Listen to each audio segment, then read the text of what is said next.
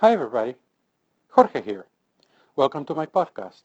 If this is the first time you're listening to this, then thanks for coming. The podcast is produced every week, and the show notes can be found on my website, jorgep.com. Let's get started.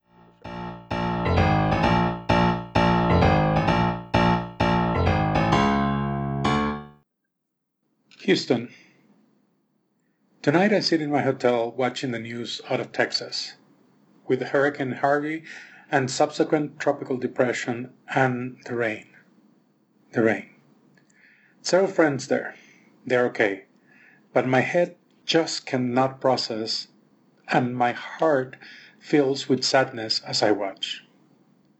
The picture from Time magazine where this gentleman, a rescuer, has two kids in his arms while he tells the parents to get the baby grab their IDs, and come out to his boat, told the story.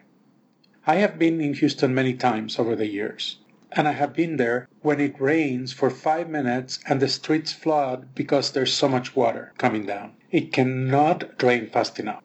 I can't imagine what 40 to 50 inches of water looks like. Texans are strong, and from what the news reports say, they are very much helping each other in this crisis.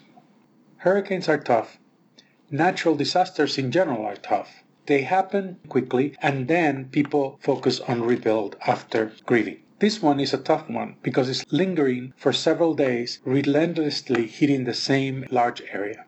I hear it will be several more days of heavy rain uh, down there. Rebuilding cannot begin until the water is gone, and it will take weeks to assess the damage. This one is a tough one. I have never seen anything like this before in my lifetime. Nature is definitely showing its feathers here. Texans are strong. People are helping each other. That is good.